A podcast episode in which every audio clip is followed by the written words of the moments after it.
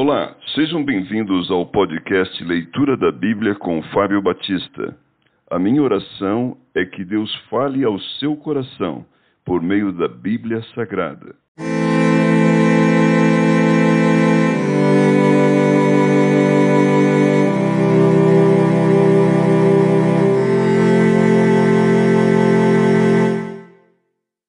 Mateus capítulo 22 A parábola das bodas.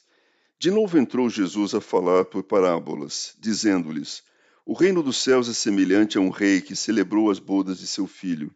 Então enviou os seus servos a chamar os convidados para as bodas, mas estes não quiseram vir. Enviou ainda outros servos com esta ordem: Dizei aos convidados: Eis que já preparei o meu banquete. Os meus bois e cevados já foram abatidos, e tudo está pronto. Vinde para as bodas. Eles, porém, não se importaram, e se foram, um para o seu campo, outro para o seu negócio. E os outros, agarrando os servos, os maltrataram e mataram. O rei ficou irado e, enviando as suas tropas, exterminou aqueles assassinos e lhes incendiou a cidade. Então disse aos seus servos: Está pronta a festa mas os convidados não eram dignos. E depois para as encruzilhadas dos caminhos, e convidai para as bodas a quantos encontrardes. E saindo aqueles servos pelas estradas, reuniram todos os que encontraram, maus e bons, e a sala do banquete ficou repleta de convidados. Entrando, porém, o rei para ver os que estavam à mesa, notou ali um homem que não trazia veste nupcial, e perguntou-lhe: Amigo, como entraste aqui sem veste nupcial? E ele emudeceu. Então ordenou o rei aos serventes: Amarrai-o de pés e mãos e lançai-o para fora, nas trevas. Ali haverá choro e ranger de dentes. Porque muitos são chamados, mas poucos escolhidos. A questão do tributo. Então, retirando-se os fariseus, consultaram entre si como o surpreenderiam em alguma palavra e enviaram-lhe discípulos juntamente com os herodianos para dizer-lhe: Mestre, sabemos que és verdadeiro e que ensinas o caminho de Deus de acordo com a verdade, sem te importares com quem quer que seja, porque não olhas a aparência dos homens. Dize-nos, pois, que te parece? É lícito pagar tributo a César ou não? Jesus, porém, conhecendo-lhes a malícia, respondeu: Por que me experimentais, hipócritas?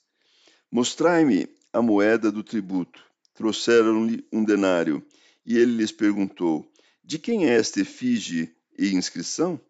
Responderam-lhe: De César. Então lhes disse: Dai, pois, a César o que é de César, e a Deus o que é de Deus. Ouvindo isto, se admiraram e, deixando, foram-se. Os saduceus e a ressurreição. Naquele dia aproximaram-se deles alguns saduceus que dizem não haver ressurreição e lhe perguntaram: Mestre, Moisés disse: Se alguém morrer não tendo filhos, seu irmão casará com a viúva e suscitará descendência ao falecido. Ora, havia entre nós sete irmãos. O primeiro, tendo casado, morreu e, não tendo descendência, deixou sua mulher a seu irmão. O mesmo sucedeu com o segundo, com o terceiro, até o sétimo. Depois de todos eles, morreu também a mulher. Portanto, na ressurreição, de qual dos sete será ela a esposa? Porque todos a desposaram.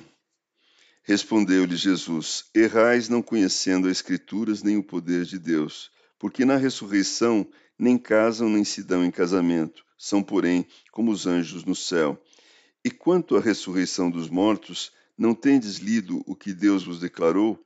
Eu sou o Deus de Abraão, o Deus de Isaque e o Deus de Jacó? Ele não é Deus de mortos e sim de vivos. Ouvindo isto, as multidões se maravilhavam da sua doutrina, o grande mandamento. Entretanto, os fariseus, sabendo que ele fizera calar os saduceus, reuniram-se em conselho, e um deles, intérprete da lei, experimentando, lhe perguntou: Mestre, qual é o grande mandamento na lei? Respondeu-lhe Jesus: Amarás o Senhor teu Deus de todo o teu coração, de toda a tua alma e de todo o teu entendimento este é o grande primeiro mandamento. O segundo, semelhante a este, é: amarás o teu próximo como a ti mesmo. Destes dois mandamentos dependem toda a lei e os profetas. O Cristo, filho de Davi.